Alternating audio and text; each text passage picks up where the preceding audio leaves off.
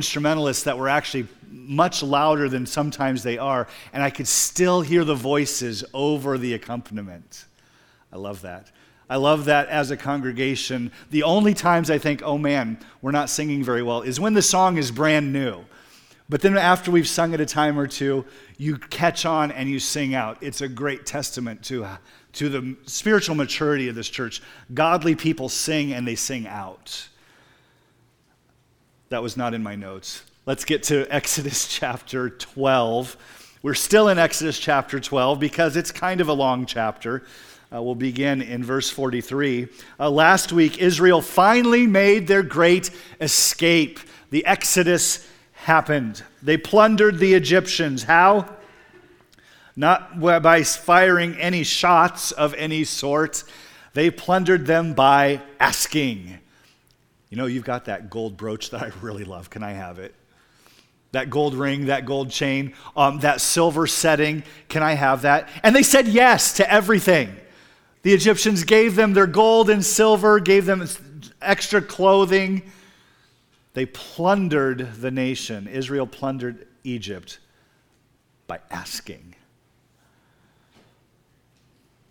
But God had said that would happen. He said, You're going to find favor with the people. You will ask and they will give. And that's exactly what happened. They didn't just up and leave, if you'll recall from last week. The Egyptians forced them out. They wanted them out. They gave them a sense of urgency. That final plague, the death of all the firstborn of Egypt, produced a sense of urgency in Egypt. They cried out, We're all going to die if they don't get out of here. And so they forced out the slaves. What a change. What a change because they had suffered much. They had gone through uh, all, all the previous nine plagues, being shown, Egypt and Pharaoh, being shown that the God of Israel is powerful and is mighty. But it took this final plague, this intense plague, to bring about this change. And that also was just as God had said. God told them that Pharaoh will let you go, but not until a strong hand compels him to do so. Now, think about the, the mix of emotions that God is producing in the Egyptians. There's definitely anger. It's anger at the Israelites it's anger at Moses because Moses is the central figure in calling these, these plagues down, even though we know that God is the one who ordained all of that. There's an, probably an anger at Pharaoh because certainly word has gotten around that Moses has been giving Pharaoh opportunities to let the people go to prevent these plagues from coming. The Egyptians are angry. They're also fearful. They're afraid that at this point, We've lost so many animals. We've lost so much of our crops. Uh, we've lost the firstborns of our families. Surely we will all die. So there's anger, there's fear, and there's also favor. I don't know about you, but if I believe that someone else, someone is responsible in one way or another for killing my firstborn, I don't think I'm going to be generous with that person when they ask for my riches. That's exactly the mix of emotions that God produced in the Egyptians. And of course, as we noted last week, God does the impossible. That seems impossible. And from a human understanding, it is. But that's exactly what God said He would do, and that's exactly what God has done. All throughout Exodus, we've been seeing God do the impossible. Pharaoh tried to oppress the Israelites to keep them from growing so strong, but they continued to grow. Then he commanded all the Hebrew baby boys to be murdered, to be cast into the Nile. And God still overshadowed that. Remember, the, uh, the, the nurses that were supposed to be helping the women give birth weren't actually killing uh, the baby boys as they were commanded to. And so, Pharaoh, I'm getting myself out of order. You know what I'm saying, though. He, he, one of the baby boys dead one way or another. He ordered the midwives to kill them. They wouldn't do it. He ordered the people to throw them into the Nile. And even in spite of that, God saved the one, Moses, to be the leader. And not only did he protect his life, he had Moses grow up in Pharaoh's own household, having all the education of Egypt, everything at his fingertips. So many examples of God doing the impossible, of God being in control of every little detail. There's a notion out there that God created but somehow just left everything in motion, just set things in motion, then has his hands off. Read the Bible, and that's not at all what you find. So then we get to the 10 plagues, the 10 signs that would demonstrate to Israel that God is on their side and demonstrate to Egypt that their gods were powerless and that Israel's God was the true God. The end result includes the Egyptians behaving in this very unexpected way that I already talked about. So today we continue in the passage, uh, which is sort of a pause in the action. Last week we started the exit, and in a couple more weeks we'll actually continue the exit. And in this uh, little interim, in this pause in the action, Moses, the author inspired by God, kind of takes a moment to lay out some of the initial commands that the people need to know before receiving the complete law later. So this week we have a bit of, uh, we have the, the Passover commanded expanded uh, just a little bit. So we get a, a, little bit more information as to what is required of the Passover. So I invite you to follow along as I read Exodus chapter 12 we begin in verse 43. And the Lord said to Moses and Aaron, This is the statute of the Passover. No foreigner shall eat of it, but every slave that is bought for money may eat of it after you have circumcised him. No foreigner or hired worker may eat of it.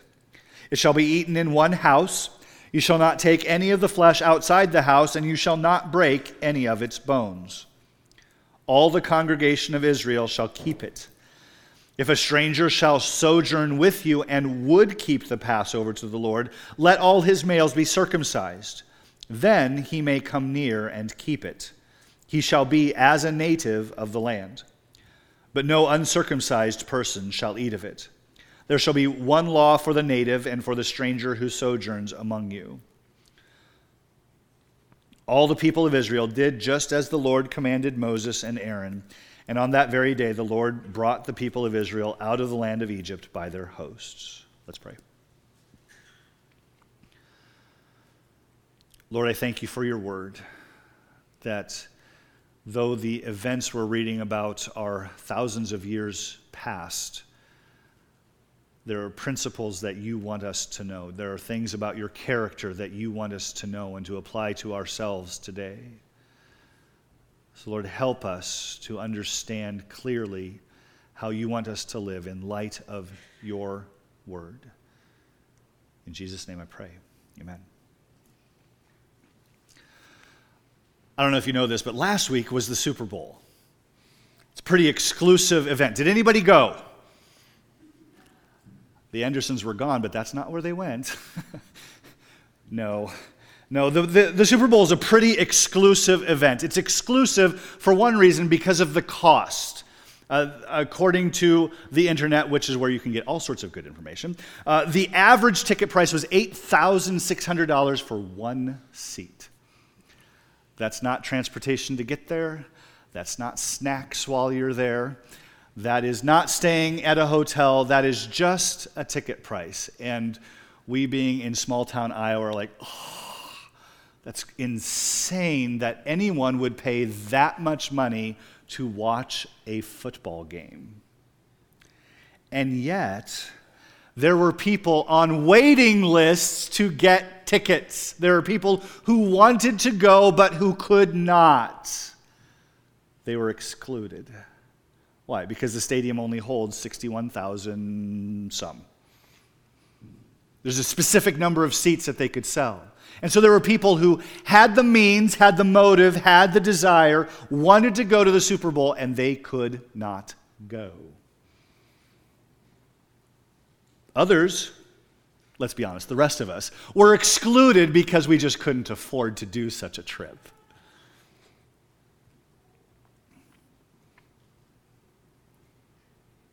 There's a tension that we find both in life and in Scripture. A tension. Attending the Super Bowl is actually a very inclusive event. Anyone and everyone is invited to come. If they'll buy the ticket. And if they get a ticket before they're all gone. It's an inclusive event. So there's a, te- a tension between being inclusive, which the Super Bowl is, and being exclusive because at some point someone has to be excluded. They can't get there. There's this tension between inclusion and exclusion. Intuitively, we know this. For every event that we would advertise, for every event that we might want to go to that, that declares itself to, to say, everyone's invited, anyone's invited, please come. Uh, last week was the Super Bowl. Last week was also an, another church in town was dedicating uh, the upgrade to their, their pipe organ. And I went to that. And the first thing out of the pastor's mouth as he was introducing the guest organist that did this concert, the first thing out of his mouth was, You know, we really weren't sure how many people would come to something like this. And they weren't. Why? Because it was open to anyone, free of charge. But how many people want to go and hear pipe organ music? More than you might think. There was actually a pretty good crowd there when something is open to everyone, when there is this inclusion concept, there's also at some point going to be an exclusion. Okay. Being exclusive has a variety of meanings. If you're part of an exclusive club, that might make you think, oh, I've made it. By the way, if you're a believer in Jesus Christ, you are a part of an exclusive club. And although that might logically build pride into your heart, it should do the exact opposite. Because God, in including you in His program, in His body, the church, also means that He is excluding others. And what we find in our scripture today is that our God is an exclusive God. That's our big idea. We'll add to it a little bit at the end, but that's our big idea. Our God is an exclusive God. And at the same time that He is exclusive, He invites the foreigner and the stranger to join His exclusive group. So let's find this in the passage. This is not just me making stuff up, this is from the Word of God.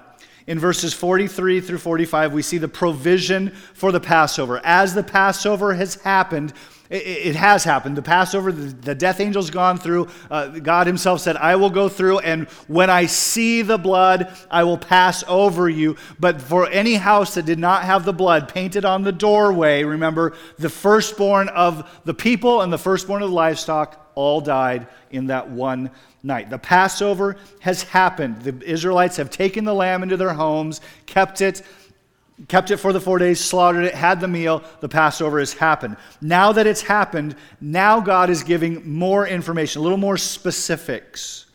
Verse 43 And the Lord said to Moses and Aaron, This is the statute, this is the unbreakable law of the Passover. No foreigner shall eat of it. Now, I mean, if you're looking at your Bible, you know the sentence doesn't end there. But it's very clear no foreigner shall participate in the Passover. Now, wait a minute. I thought God welcomed everyone. You know, far too many people have this sort of tangential relationship to God, and they believe that God is an all inclusive God, that He invites everyone. And is the invitation to everyone? Absolutely. Absolutely. But just because someone has a tangential relationship or, or, or, they, they rub up against people who have a relationship with God, maybe they grew up in a Christian home, or maybe they'd say, Oh, I used to go to church, and, and they could very easily mistakenly think that they are okay. But, ladies and gentlemen, being in the presence of Christians does not a Christian make. Just having a relationship with someone who has a relationship with God does not mean you have a relationship with God. Foreigners being in the presence of the Israelites did not make them one of God's chosen people. Now, remember from verse 38 of last week, remember as the Exodus is happening, it says that a mixed multitude also went up with them. 600,000 men of the Israelites and their women and their children, and a mixed multitude of non Israelites, and everyone's cattle, all of them left. It doesn't say a handful of non Hebrew people, it says a mixed multitude. Who are these people? Are they native Egyptians? Perhaps some, perhaps many. Are they resident aliens that have uh, migrated in from somewhere else? I mean, that's originally how the Israelites got there. They migrated in, perhaps. We don't know who they are specifically. What we do know is there was a multitude of people who were not from among the tribes of Israel. So, what Moses is making clear here is that even though you are with us, you are exiting Egypt with us, does not mean that you can participate in the memorial of this event, the Passover.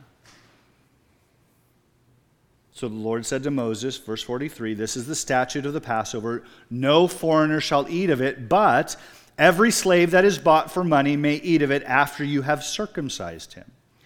No foreigner or hired worker may eat of it.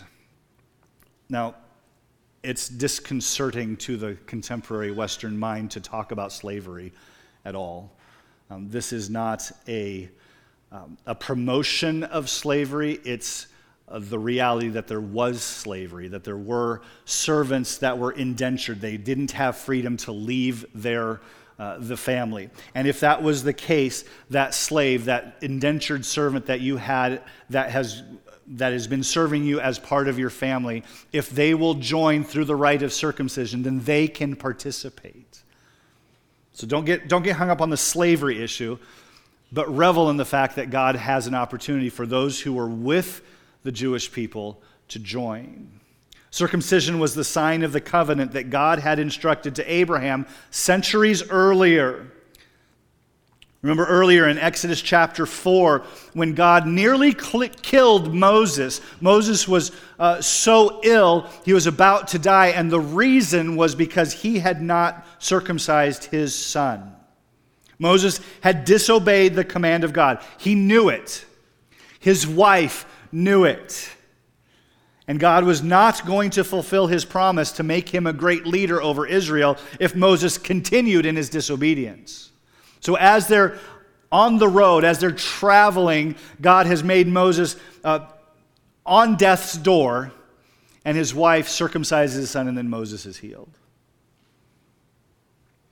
Circumcision was God's commanded sign for all the men who belonged to the tribe of Israel. So, in today's passage, if the slave, regardless of their ethnicity or background, if they will officially belong to the tribe of Israel through the means of circumcision, then they can genuinely belong. They can take part of the, the participation of the Passover.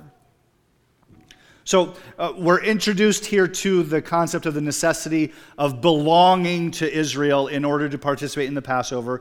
And we're going to get back to that in a moment. But in the meantime, verses 46 through 49, we talk more about the participants in the Passover. We have the bound, the people who are required to participate in the Passover. And we have the banned, those who are not allowed to participate in the Passover. First, the bound, verses 46 and 47 those the people who are required to obey the passover here's how they have to do it it shall be eaten in one house you shall not take any of the flesh outside of the house. You shall not break any of its bones. All the congregation of israel shall keep it. In the middle of these little two sections that talk about the foreigner uh, the, the worker that would sojourn with you the slave in the middle of these two little sections that talk about the foreigners we have the main part of the command that was also clearly communicated before the night of the Passover. And that is the lamb was not to, uh, after you've roasted the, the meat, you were not to take any of it outside of the property. It was to be burned. Leftovers were to be burnt. You recall uh, from earlier, we learned that they were to choose a lamb that was appropriate for the size of meal that they needed. And if you were a, a small household, you would join a larger household, and then together you would eat that meal in that one house. You could combine households, whatever it, whatever it took to get the right number for the size of lamb. But there were to be no leftovers. And notably, in today's passage, it says, None of the bones were to be broken. That's the end of verse 46. Earlier in the chapter, when the Passover was initiated, we were not given this detail. So, this is additional information in this passage. So, why would it matter if the bones were broken of this dead animal as you're eating it? Why would it matter? Sure, the lamb selected had to have no blemishes. We knew that already. And so we understood that a lame animal, an animal that had a broken bone to begin with, would not be fit for this meal. But why would it matter that if in roasting or preparing the meal, or if in eating of the meal, if a bone was broken? It matters not because of the Passover itself, it matters because of what the Passover pictures. And the Passover pictures our one true sacrifice, Jesus.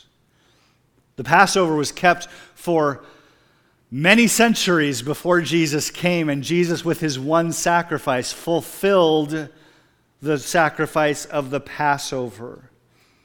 John, in writing his gospel, speaking of the crucifixion, talks about how Jesus was hanging on the cross and his, none of his bones were broken. John chapter 19, verse 36 says this For these things took place that the scripture might be fulfilled not one of his bones will be broken.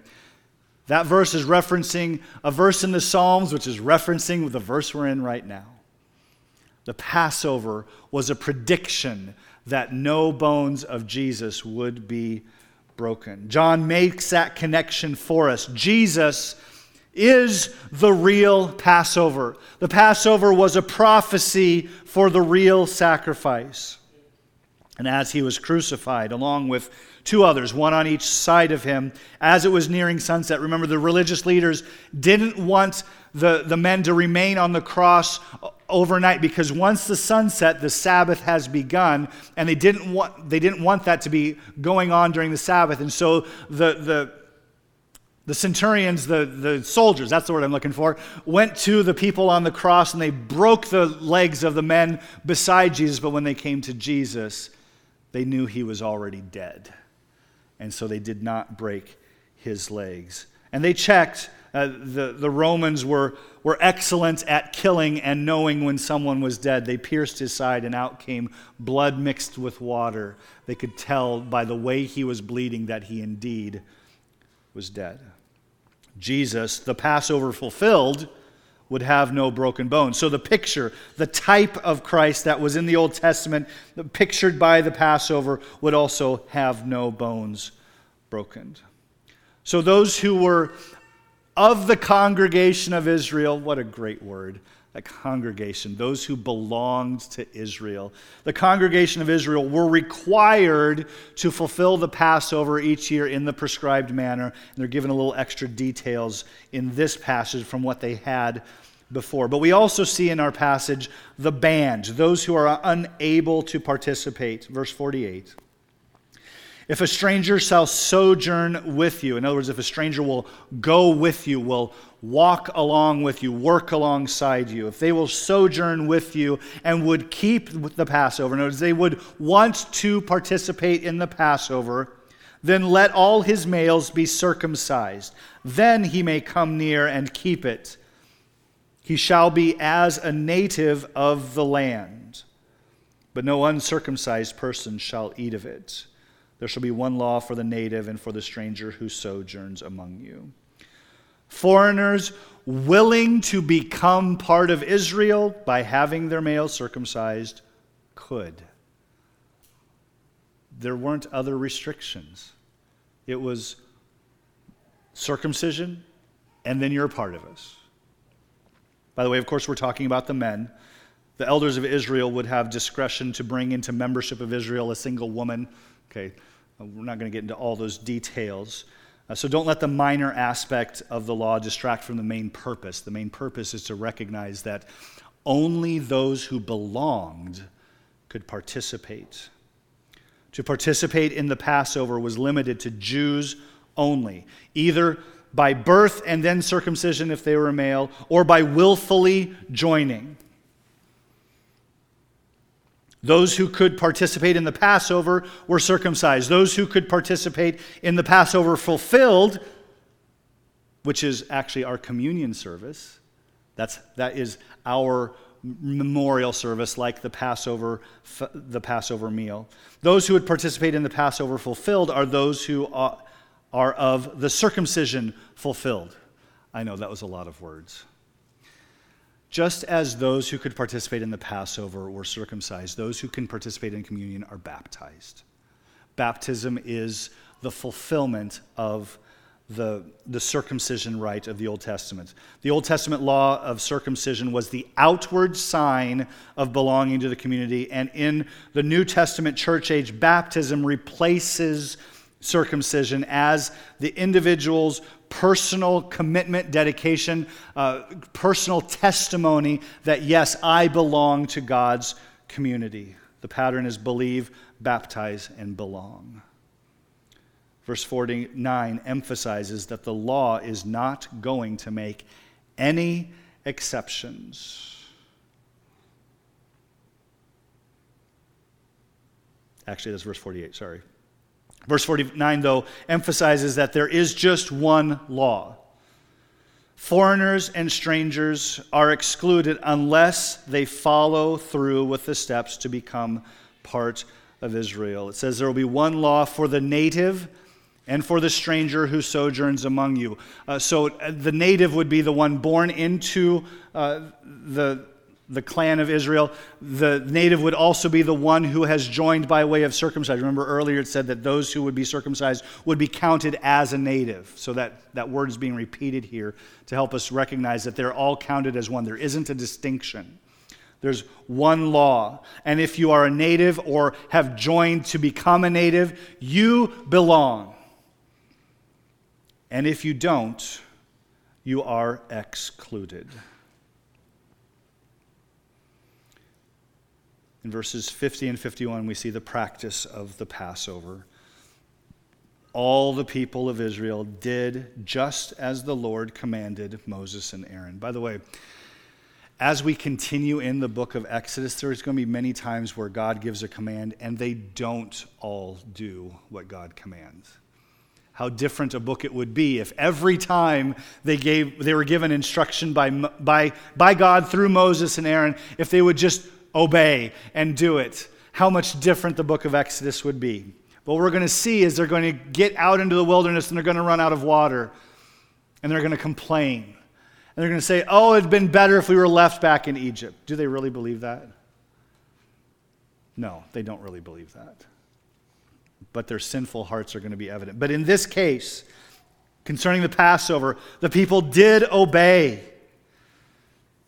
And on that day, the Lord brought the people of Israel out of the land of Egypt by their hosts. Obedience to God is always the path to blessing.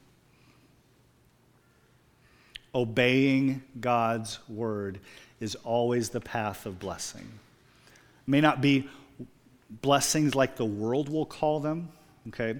I'm not promoting a name it and claim it theology that says because I'm obeying God, I know that I'm going to double my bank account this year. I know that I'm going to be able to afford this, that, and the other. No, that's not at all what I'm talking about. I'm talking about what God chooses to bless us with. The blessings of God come through the obedience to God. When people obey, they are blessed. When people disobey, they are chastised. They are chastened by God. The people obeyed and they survived the night of death in Egypt. The people obeyed and they were freed from their slavery. Our God is an exclusive God in all the ways that we understand exclusive. the ways that we like to understand the word exclusive, and also the way that we don't like to be excluded. God's word is clear regarding the pastor that if you belong, you are included, but if you do not belong to God's people, you are excluded and unable to receive the blessings associated with the Passover. My question for you is Do you belong to Jesus? Are you a part of his body? What evidence do you rely on to know that you do indeed belong? Are you trusting Jesus to be your saving sacrifice? Is Jesus himself your evidence of belonging? I'll give you a hint. That's the correct answer. okay. Or are we trusting in our own abilities, our own efforts, our own works? Are you trusting in the settled word of God, or are you relying on your own wisdom and reasoning to convince yourself that you are okay with God? Again, being around someone who is God's child does not make you God's child. Our God is an exclusive God, and I want to add just one more thought to that big idea. God is an exclusive God, and He is a keeping God. He is an exclusive God, and He is a keeping God. Those who were circumcised belong to Israel and always belonged to Israel. Today, those of us who are believers, who rely on Jesus' sacrifice alone for our salvation, we belong to Jesus, and we always will. Would you pray with me? Father, the Word of God is so clear that in our natural state, we are spiritually dead. Paul Paul put it this way we are dead in our trespasses and sins. Dead souls are unable to do anything. Yet the passage continues that, that God makes us alive in Christ through grace by faith. Not by works that we do, but by believing in Jesus. Lord, I ask that if there's anyone here today who is still trusting in their own good works, or, or is, it, is trusting in the salvation of someone they know or someone they love, but they haven't received the gift of salvation personally, that you would convict them, that you would awaken their soul to new life, help them to believe and to receive the gift of salvation so that they too can belong.